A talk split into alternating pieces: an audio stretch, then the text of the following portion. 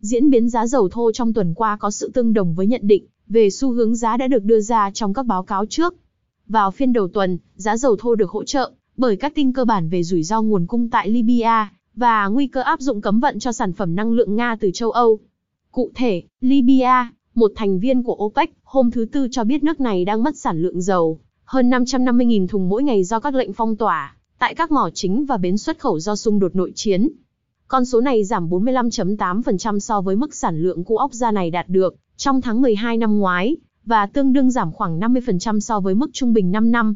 Tuy nhiên, trong các phiên từ giữa đến cuối tuần, giá có xu hướng chịu nhiều áp lực giảm hơn, từ các số liệu tiêu thụ từ Trung Quốc và diễn biến vĩ mô. Triển vọng nhu cầu ở Trung Quốc tiếp tục đè nặng lên thị trường, khi nhà nhập khẩu dầu lớn nhất thế giới từ từ nới lỏng các quy định nghiêm ngặt của COVID-19 đã ảnh hưởng đến hoạt động sản xuất và chuỗi cung ứng toàn cầu. Các nhà máy lọc dầu của Trung Quốc dự kiến sẽ giảm hoạt động của nhà máy lọc dầu của họ ở quy mô lớn nhất, tương đương giảm 900.000 thùng mỗi ngày, BPD kể từ khi bắt đầu đại dịch vào năm 2020. Việc phong tỏa mới nhất kéo dài đã tiếp tục làm suy yếu các hoạt động lọc dầu tại Trung Quốc, với sản lượng lọc dầu bị sụt giảm khoảng 8% so với nhu cầu tiêu thụ trung bình trong năm 2021. Bên cạnh đó, Ngân hàng đầu tư China International Capital Corp đã ước tính nhu cầu tiêu thụ nhiên liệu trong tháng 4 của quốc gia này sẽ giảm 2 triệu thùng trong một ngày so với một năm trước, trong đó dầu diesel và xăng giảm mạnh nhất. So sánh lợi suất danh nghĩa và thực tế của kho bạc kỳ hạn 5 năm với sự khác biệt giữa hai loại, có thể thấy kỳ vọng của thị trường về mức CPI trung bình trong 5 năm tới đã thực sự tăng lên mức cao trong lịch sử, TIPS ra đời vào năm 1997.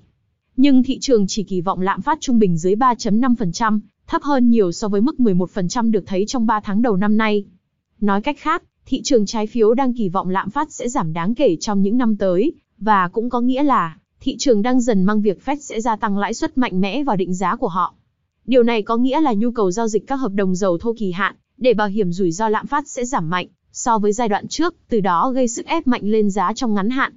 Bên cạnh đó, cần lưu ý rằng trên thực tế, Fed vẫn chưa có bất kỳ hành động tăng lãi suất nào xa hơn mức 0.25% như tháng vừa rồi. Việc định giá mạnh mẽ từ trước của thị trường sẽ khiến cho diễn biến giá dầu thô trở nên biến động mạnh hơn và chịu sức ép giảm cao hơn.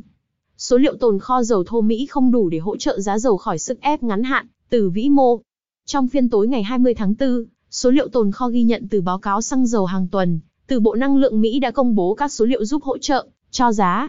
Trong đó, nhập khẩu dầu thô của Mỹ đạt trung bình 5.8 triệu thùng trên ngày trong tuần trước, giảm 159.000 thùng trên ngày so với tuần trước đó. Tồn kho dầu thô thương mại của Hoa Kỳ, không bao gồm các kho dự trữ dầu mỏ chiến lược đã giảm 8.0 triệu thùng so với tuần trước đó, thấp hơn cả mức ước tính từ Viện Dầu mỏ Hoa Kỳ, giảm 4.5 triệu thùng và đi ngược lại so với dự báo từ thị trường, tăng 2.3 triệu thùng. Đối với lượng xăng thành phẩm tồn kho tại Mỹ, con số giảm 2 triệu thùng trong tuần trước, tương đương giảm 12.35%, trong khi lượng dự trữ cũng giảm 2.66 triệu thùng với tồn kho nhiên liệu trưng cất, tương đương giảm 2.4% so với tuần trước đó. Tuy số liệu mang tính chất hỗ trợ cho giá, trước sức ép tiêu cực từ vĩ mô, và bài phát biểu từ các quan chức cho thấy thái độ quyết tâm hơn, trong việc nâng lãi suất về mức trung tính hoặc hơn của nền kinh tế vào cuối năm, lãi suất trung tính của Mỹ ở thời điểm hiện tại là vào khoảng 2.5%, giá dầu thô vẫn không thể có sự bứt phá mạnh.